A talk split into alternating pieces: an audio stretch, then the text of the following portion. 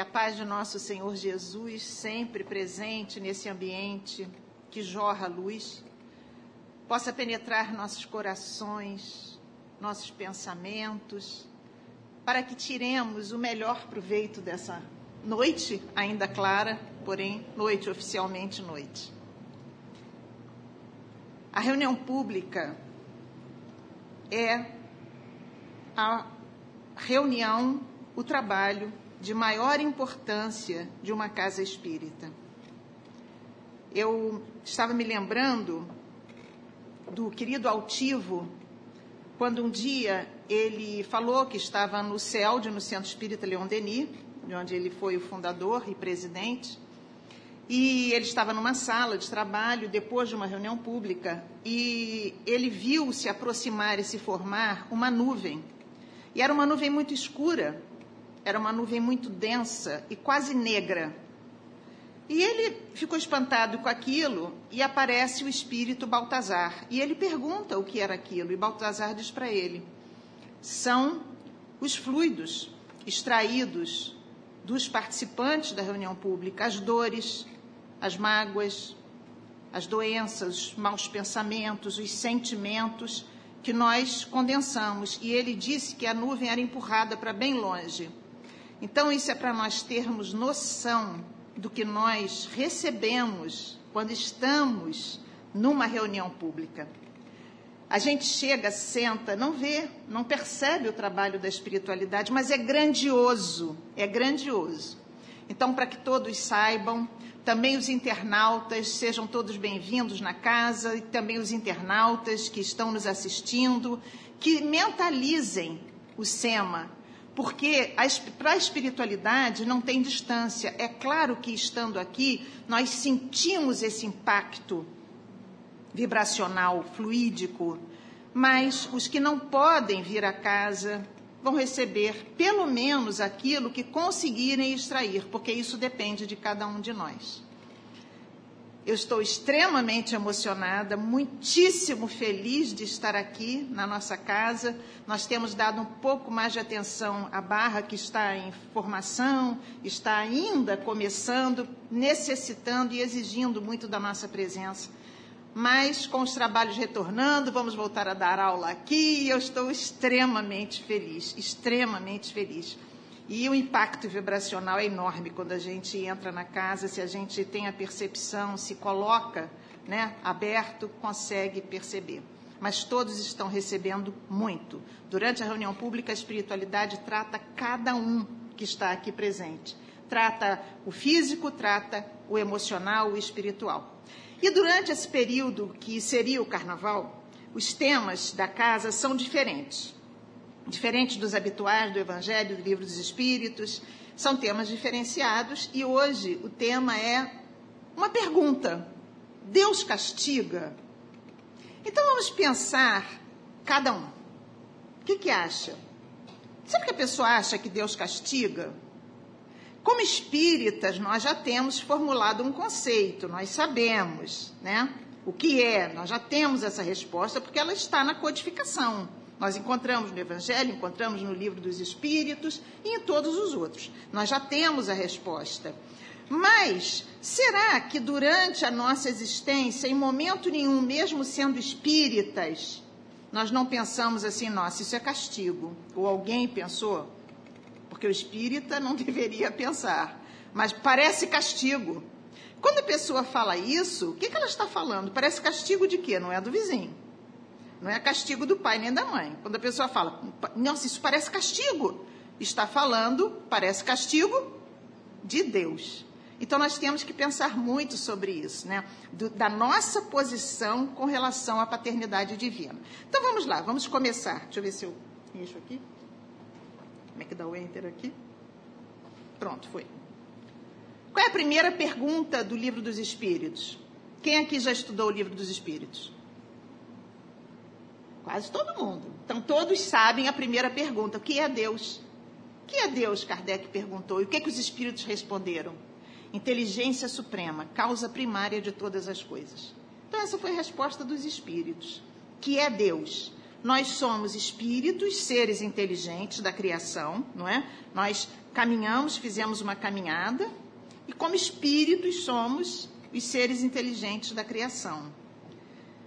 E Deus é a inteligência suprema, a causa primária de todas as coisas, ou seja, a origem de tudo o que existe é Deus. Então, Ele é a inteligência que comanda todo o universo. Assim como nós comandamos a nossa área, a nossa casa, Deus comanda toda a criação, todos os mundos, todos os trilhões, quinquilhões de estrelas, planetas, mundos, todos habitados, vida em todo o universo. Deus é essa inteligência suprema que comanda tudo. Ok, vamos então adiante. Rapidamente vamos rever os 6 atributos divinos. Quem estudou o Livro dos Espíritos sabe, isso está logo no começo, na primeira parte do livro, quais são os atributos divinos. É eterno, Deus sempre existiu, nós fomos criados, somos imortais, mas não somos eternos, nós não existimos desde sempre. Nós tivemos um ponto de partida, que foi a criação de Deus, e somos imortais, não vamos desaparecer. Deus não teve começo, não terá fim. É uma eternidade, nós não entendemos isso. Ele é imutável, porque ele é perfeito. Se fosse mutável, um dia ele está assim, outro dia está de outra forma, um dia está de bom humor, outro está de mau humor, um dia ele faz uma lei, outra faz outra, ele não seria perfeito, porque ele mudaria, então ele teria o que aperfeiçoar. Deus é perfeito, então ele é imutável. Imaterial, nós sabemos, a imaterialidade, isso é muito simples de nós entendermos, porque Deus não está encarnado, não é um ser encarnado, ele é uma inteligência suprema, causa primária de todas as coisas. Ele é único. Se tivesse 2 deuses, em algum momento ia ter atrito, conflito, porque não existe igual, né? E se só existissem 2 perfeitos, para quê? Basta um. Então, Deus é único. Todo-poderoso. Ele é o poder absoluto. É Ele que comanda tudo e todos em todo o universo. Soberanamente justo e bom. Então, o poder de Deus está vinculado a uma bondade infinita, a uma justiça infinita. E justiça divina, que é amorosa, não é a nossa de justiça humana, que varia de acordo com as épocas da humanidade. A definição perfeita de Deus, quem trouxe? Jesus. Jesus trouxe a definição perfeita de Deus, Pai. Ele foi o primeiro a colocar Deus como Pai. E o que é o Pai? O Criador. Jesus nos trouxe esse entendimento porque Pai, aqui no sentido de pai, mãe, enfim, o que cuida, o que ama, aquele que se dedica ao infinito à sua criação. É o Pai o cuidador, o Pai amor. E Jesus foi que trouxe esse conceito lindo, chamando Deus de Pai. E ele o tempo todo coloca Deus com essa palavra carinhosa, amorosa, envolvente. Deus, Pai. Será que Deus põe de castigo? Será que existe isso? Deus nos põe de castigo? Quem é que põe de castigo? A autoridade superior. Então, castigo para a criança, quem dá são os pais. Mas o que é o castigo da criança? Vamos ver, o que é castigo? Isso é do dicionário. Pena, correção, pode ser uma correção severa, uma punição, crítica que se faz sobre um erro, repreensão, ação de causar sofrimento em alguém, mortificação. Então, tem várias nuances aqui do castigo. Mas vamos dizer que pena seja uma pena, que castigo seja uma pena de correção, para corrigir. Então, seria isso o castigo que nós temos na Terra. Esse é o castigo que nós conhecemos. Então, vamos lá. Castigo para a gente, toda vez que a gente fala, parece castigo. Ai, meu Deus, isso parece castigo. E a gente está acusando a Deus. Esse castigo que nós conhecemos pressupõe dor, sofrimento. Alguém já falou alguma vez em castigo sem pensar em dor? Sem pensar em sofrimento ou punição? Toda vez que nós falamos ou pensamos em castigo, nós pensamos em sofrimento, em dor, em punição. Então, quando nós falamos de castigo, seria como se Deus, castigo divino, como se Deus apontasse o dedo e mandasse um raio para a gente, para nos punir. Queima, ó criatura que eu criei. Tá, então Deus manda aquele castigo para a gente. Essa é a imagem do castigo que viria de Deus. É uma imagem certa, correta, é uma imagem totalmente distorcida, nós vamos ver isso aos poucos. Para quem já estudou o Livro dos Espíritos, é inconcebível entender e achar e pensar ainda que Deus pode castigar. Então, Deus criou todas as leis, a lei de adoração, então, quando nós oramos, exaltamos, agradecemos, nós estamos adorando a Deus. A lei do trabalho, nós sabemos que Jesus falou assim, meu Pai trabalha até hoje e eu trabalho também. Deus trabalha o tempo todo, cria o tempo todo, Jesus trabalhou o tempo todo e nós somos seres criados para o trabalho. Trabalho mental, trabalho físico, trabalho. A criança trabalha o tempo todo, mesmo quando ela está brincando, a criança quando estuda, todos nós trabalhamos. E no momento em que nós paramos de trabalhar, se não existisse a lei do trabalho, nós ainda viveríamos naquele mundo primitivo. E aquele mundo teria acabado, porque os homens das cavernas, aquele mundo primitivo, ninguém teria saído para caçar. Nunca se teria plantado. Tudo isso é trabalho. A lei de reprodução, porque o espírito precisa reencarnar, é lei divina, a lei de reprodução, abençoada lei, que permite que as espécies existam, a lei de reprodução. A lei de conservação, que é a obrigação nossa, conservar as nossas coisas, conservar a saúde, conservar a natureza, conservar. Mas existe a lei de destruição, que ela traz o equilíbrio. E nós hoje vamos falar um pouquinho, inclusive, da lei de destruição, mas ela traz o equilíbrio, ela ainda é necessária, principalmente no mundo de provas e expiações. A lei de sociedade, porque nós vivemos em sociedade. Gente, como é maravilhoso chegar aqui e ver os amigos que a gente não via há tanto tempo. Alguns a gente tem visto, mas a maioria, apesar de falar pelo telefone, pelo WhatsApp, a gente não via há um tempo. Que alegria de rever os amigos amados, queridos do coração, que energia! Então, nós somos seres que precisamos trocar, de ter esse convívio, é tão importante. O que vocês mais sentiram falta com relação à pandemia? Eu, do abraço. Como me doeu não poder encontrar e não poder abraçar, né? Uma falta imensa que a gente sente, porque o toque é importante.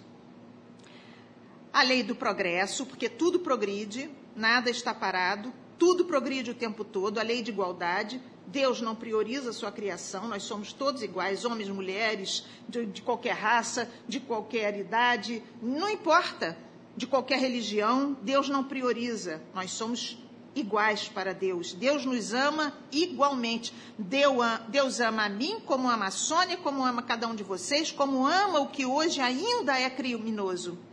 Mesmo que seja um criminoso de crimes hediondos, ainda, porque a lei do progresso nos garante que ele um dia será como Jesus.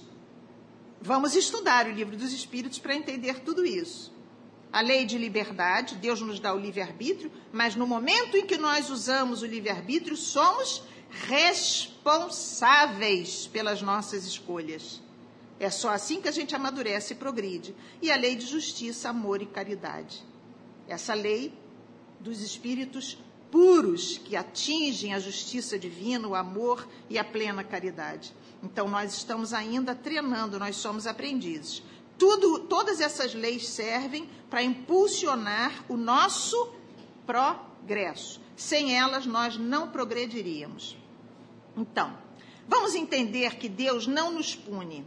Deus nos oferece oportunidades infinitas para nós reajustarmos o que fizemos com o mau uso do livre-arbítrio. Usamos mal o livre-arbítrio, machucamos alguém, ferimos alguém, deixamos de fazer coisas. Deus nos dá oportunidades infinitas de nós reconstruirmos, reajustarmos aquilo que nós desajustamos, destruímos. Então, existe uma lei que está ligada à lei do progresso, que é a lei de ação e reação, que diz que tudo que nós fazemos retorna como aprendizado.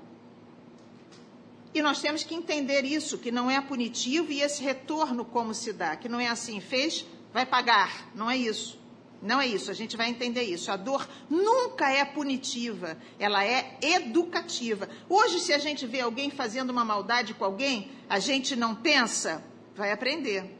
Não fica chateado da pessoa estar fazendo maldade com alguém? Fica, não fica? Com um animal, chutando um animal? Então, amanhã ele vai passar por algo, pode ser não idêntico, mas similar, para ele entender que isso não se faz. Isso se ele não aprender. Porque no momento em que nós aprendemos, não há mais necessidade da reparação.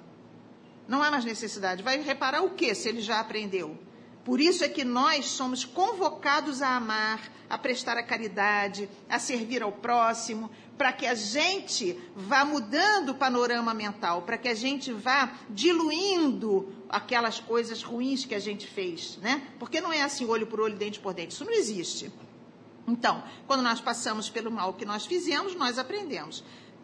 Isso é que se diz que o amor cobre uma multidão de pecados. Então, essa imagem de Deus que castiga vem da imagem antiga de Deus, que era uma imagem humana. Todo mundo pensava em Deus como uma pessoa.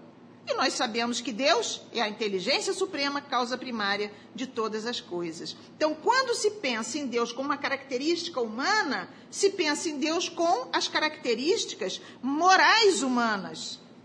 E nós somos, ainda, seres que estamos numa condição inferior, ainda.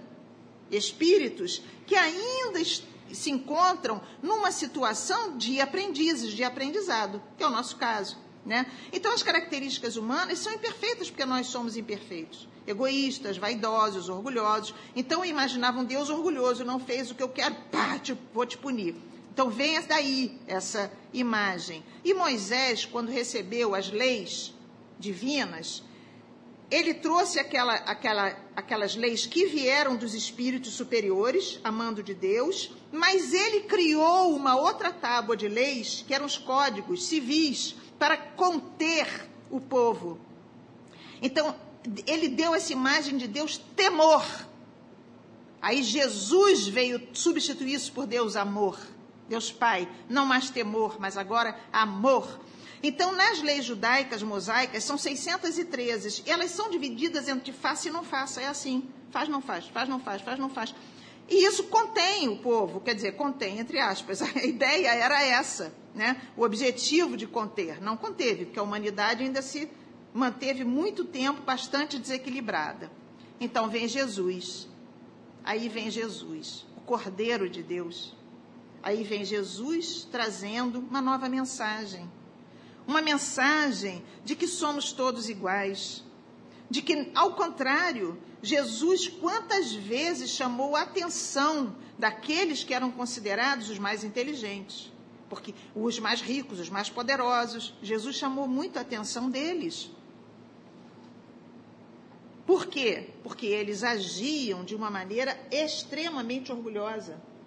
Não prestando atenção no outro e se achando melhor do que o outro. Então, Jesus vem dizer que não é nada disso, que Deus é amor, que todos somos iguais perante Deus e que não existe essa diferença entre a humanidade e que cada um tem que fazer o seu caminho, que está dentro de cada um e não fora o valor da pessoa. Não está fora, não está no dinheiro que tem, não está no poder que adquiriu, não está nas posses, não está fora, que o valor de cada um de nós está dentro e por isso é conquista íntima, que estão ligadas ao cumprimento dessas leis divinas, que são as leis morais, as leis naturais. Então, quanto mais cada um se esforça para cumprir as leis divinas, que são de amor, todas elas de extremo amor, quanto mais ao esforço, quanto mais ao treino no amor, porque tudo começa do treino. Emmanuel falou, a disciplina antecede a espontaneidade do amor. Ela vem depois. Primeiro, a disciplina, depois a espontaneidade do amor. Mas por disciplina, nós vamos fazer a caridade. Por disciplina, nós vamos prestar atenção no outro. Por disciplina, nós vamos respeitar o outro, o desejo, a ideia, o momento do outro, com o tempo, com o treino. Não é assim? A gente não vai se aperfeiçoando? Se eu quero fazer algum trabalho manual, eu começo, sai horrível, mas eu vou... Treinando, um dia vai sair muito lindo aquele trabalho. É o treino. Então, é a mesma coisa. Um dia, nós vamos amar imensamente como Jesus. E será espontâneo, mas isso requer treino. Então, um dia, eu estava dirigindo para o trabalho, vi um caminhão à frente, sabe aqueles textos que tem no caminhão? Então, estava assim, não tinha esse olho não, mas estava assim escrito, os olhos de Deus estão por toda parte. Eu pensei comigo, nunca estudou a doutrina espírita. Porque essa situação de falar, os olhos de Deus estão por toda parte, é tipo assim, se cuida, você está sendo vigiado. Estou de olho em você. Então, Deus seria isso, estou de olho em você, se cuida, né? Quando a gente estuda a doutrina espírita, isso é substituído por... O amor de Deus está em toda parte. O que nos cerca é o amor de Deus. O que nos sustenta é o amor de Deus. O que nos ergue dos nossos próprios erros é o amor de Deus. Porque Deus não condena. Por isso é que Deus não perdoa. Se vocês falarem assim, Deus não perdoa, está certíssimo. Porque para perdoar é preciso condenar. E Deus não condena. Por isso Ele não precisa perdoar. Ele não condena. Ele nos dá chance de nós repararmos aquilo que nós fizemos de errado. Deus é amor. E Ele está sempre conosco ao nosso lado. Eu trouxe aqui, só para vocês verem, o livro Contos e Apólogos, de Humberto de Campos, que ele conta um caso... muito interessante que eu vou contar para vocês. O caso se chama Dívida e Resgate. Então, como é que é esse caso? É passado em 1857, por aí, e era uma senhora muito rica, ela era fazendeira, muito rica, ela tinha muitos escravos. Ela foi passar férias na corte, saiu para as férias, voltou, quando ela voltou, aquela fila de escravos, ela foi para o salão, sentou numa cadeira muito confortável, que parecia um trono, e aquela fila de escravos se formou para pedir sua bênção. E eles vinham, não chegavam perto dela, se ajoelhavam para ela e falavam, louvado seja nosso Senhor, e pela volta dela, né? E ela falava, louvado seja, muito ríspida, sem menor atenção a quem estava falando. E um por um eles iam falando isso, e um por um ela ia falando também, louvado seja. Eles saíam. Lá no cantinho do salão tinha uma moça, uma jovem, com 2 bebezinhos no colo, recém-nascidos, 2. Ela só olhava para a moça. Do lado da moça estava um capataz dela. Acabou a fila, demorou bastante, acabou a fila, e ela chamou a moça. E ela perguntou para a moça, de quem são esses rebentos? Aí ela fala o nome da pessoa. Quem era? O filho dessa senhora, Dona Maria. Era o filho de Dona Maria, o pai dos bebês. E ela fica extremamente revoltada. E ela pede para a moça encontrar com ela lá fora. Ela diz, põe essa cria lá na senzala, deixa eles lá e vai lá fora conversar comigo. E o capataz... foi. E a moça se encontra com ela e o capataz está junto. Ela pergunta de novo de quem é essa cria e a moça diz, é Dinho, não sei o quê, filho dela. Ela diz, é impossível, meu filho não me daria esse desgosto. Nega, diz que não é dele. A moça fala, não posso negar, é dele. Ela então fala assim, ela fala maldita, essas coisas horríveis, né? E fala para a moça assim, olha... Vamos andando até ali, o capataz foi empurrando a moça, eles chegaram à beira do rio Paraíba.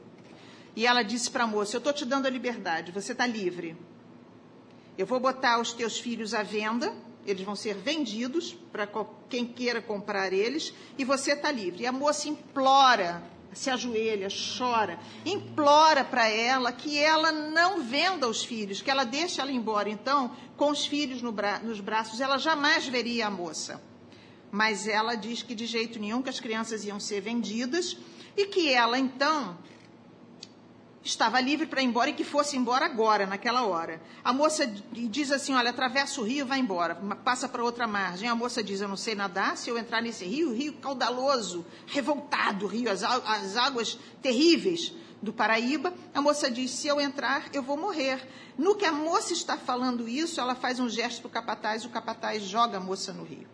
A moça se debate e começa a pedir, me socorre, meu Deus, me socorre, meu Senhor. A moça diz.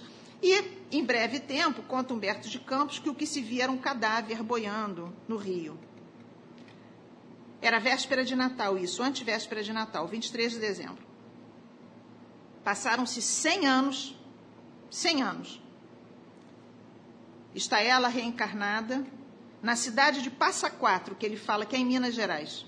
Na cidade de Passa Quatro, está reencarnada ela, paupérrima. Uma vida miserável, vivendo num casebre miserável. Ela, o marido e os filhos, paupérrimos.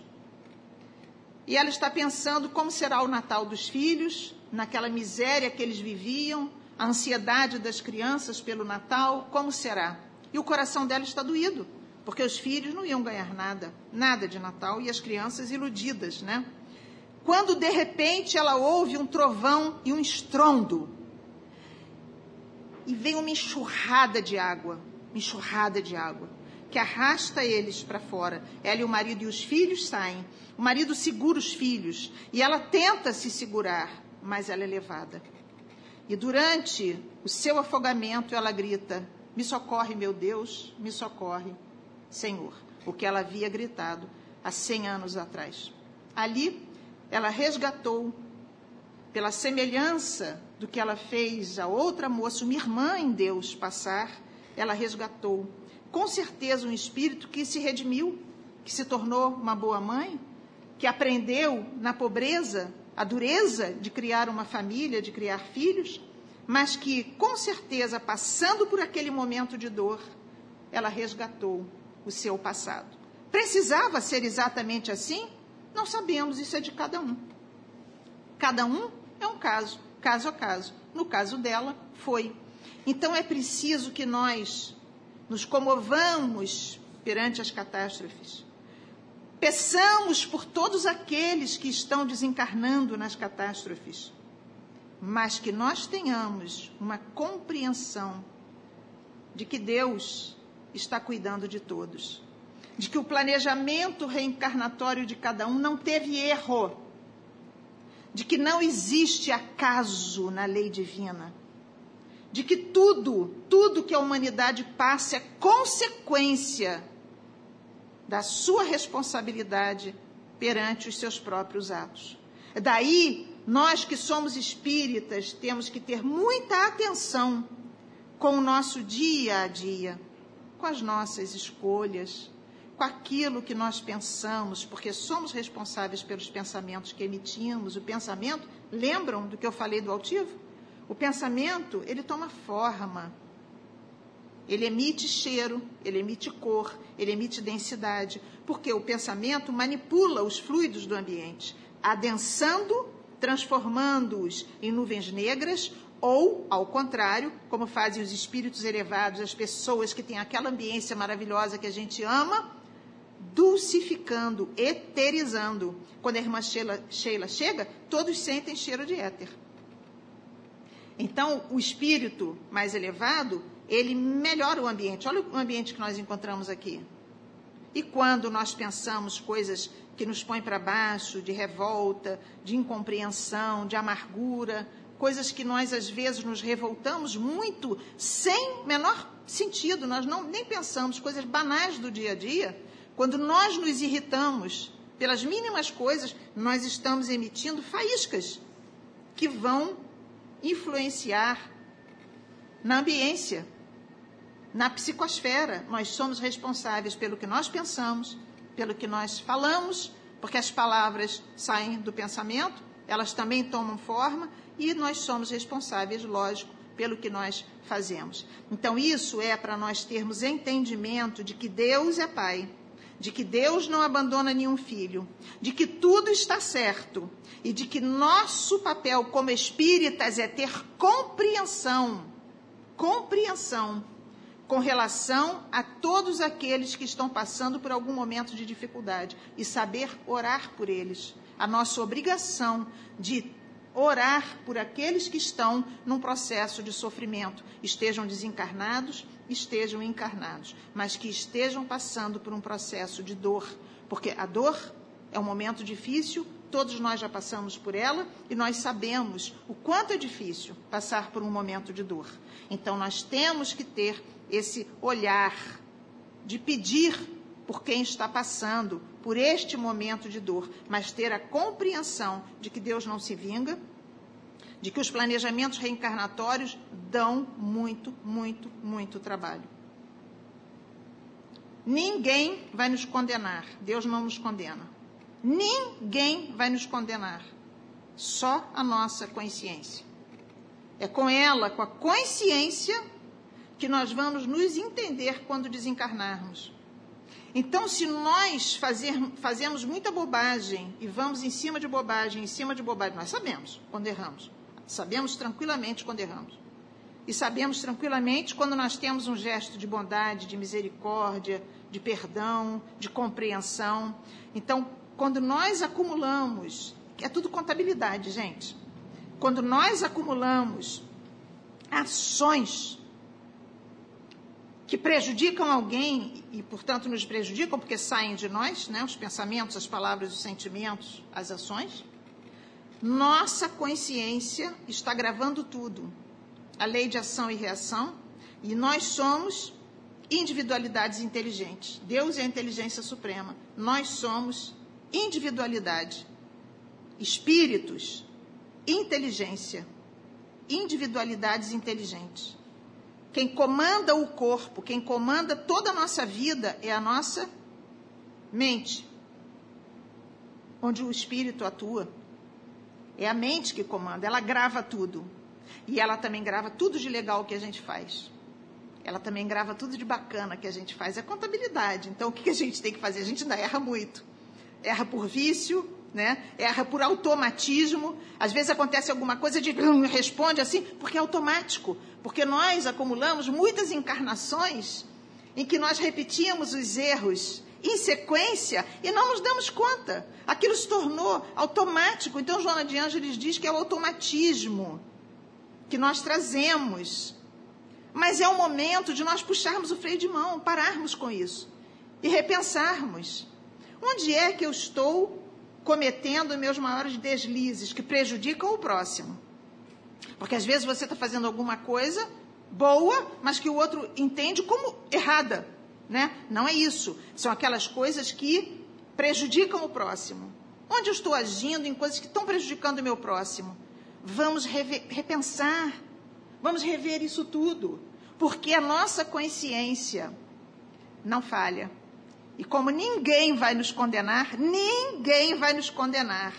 não existe esse juiz. Quem nos condena é a nossa consciência.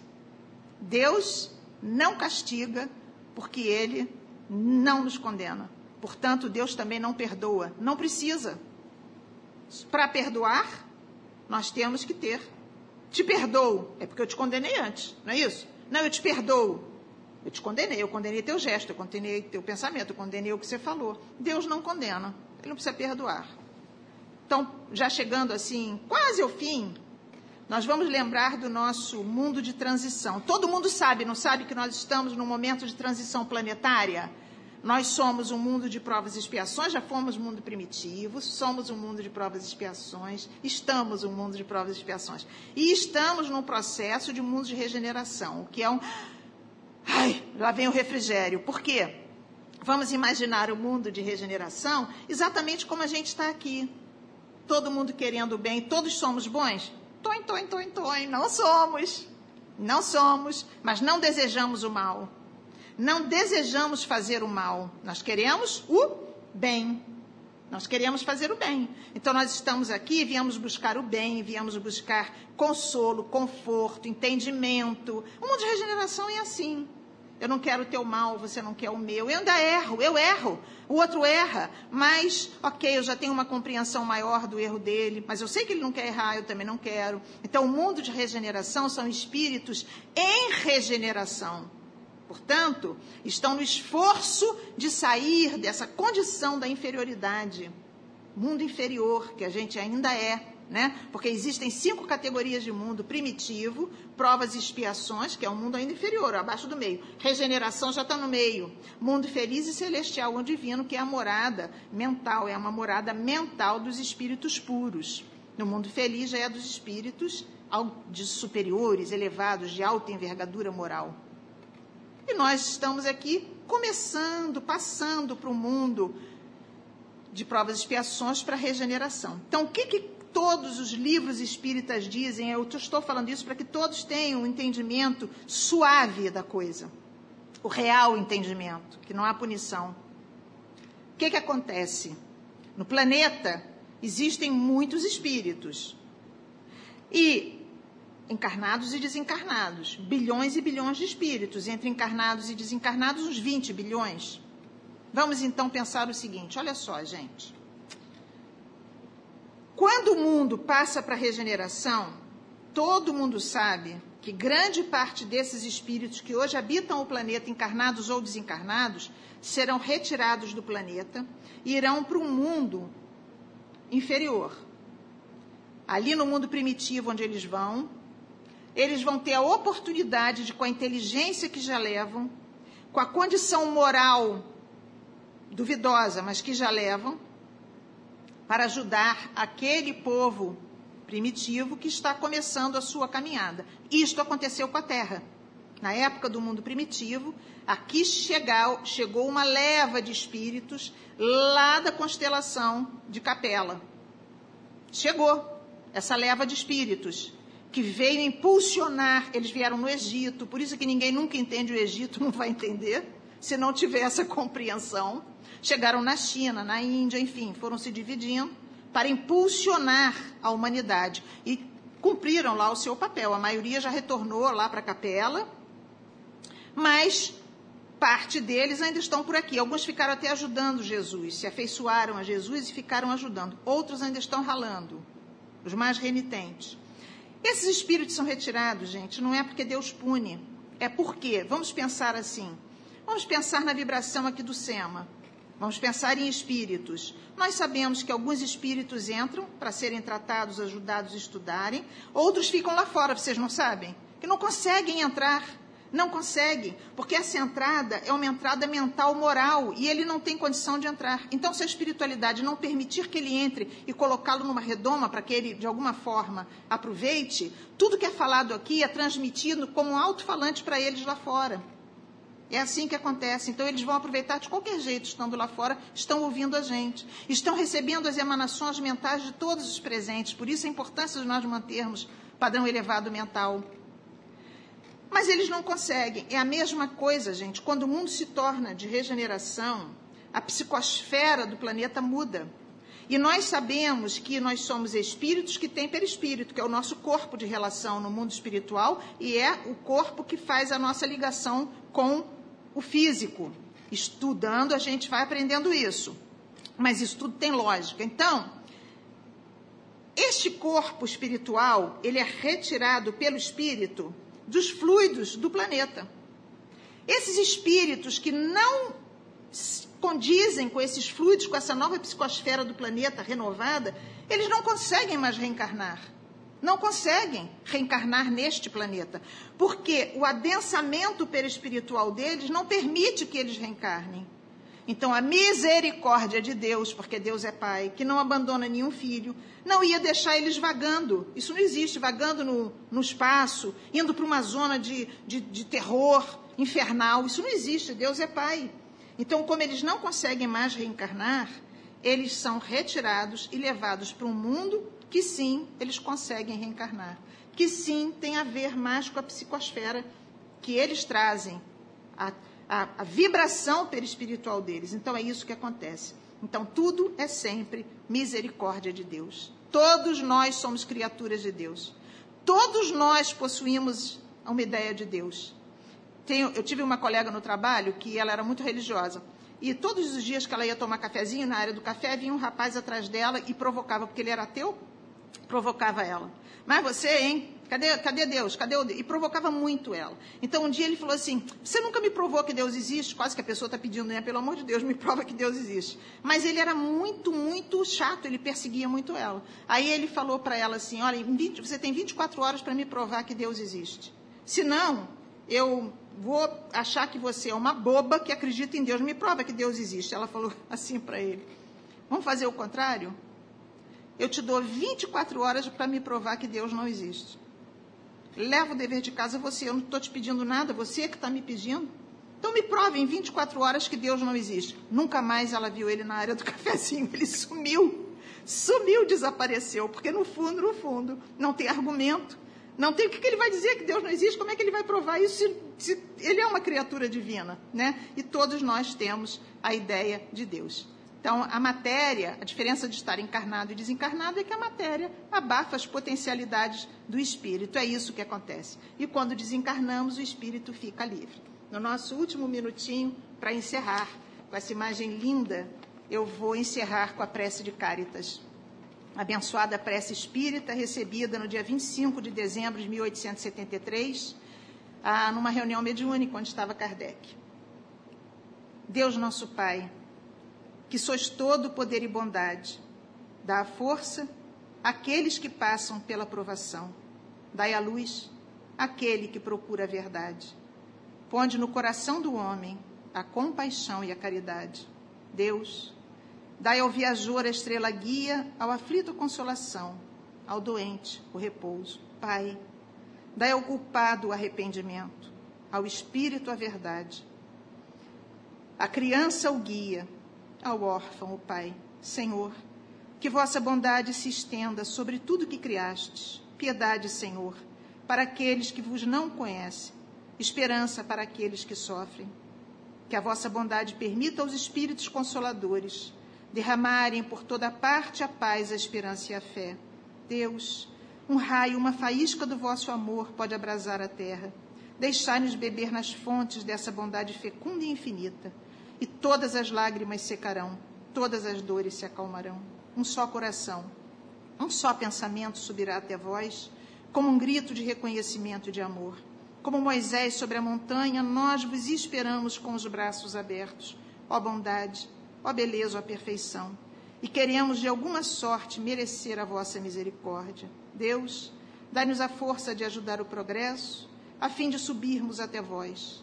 Dai-nos a caridade pura, dai-nos a fé e a razão, dai-nos a simplicidade, que fará das nossas almas o espelho onde se refletirá a vossa imagem. Muita paz em todos os corações.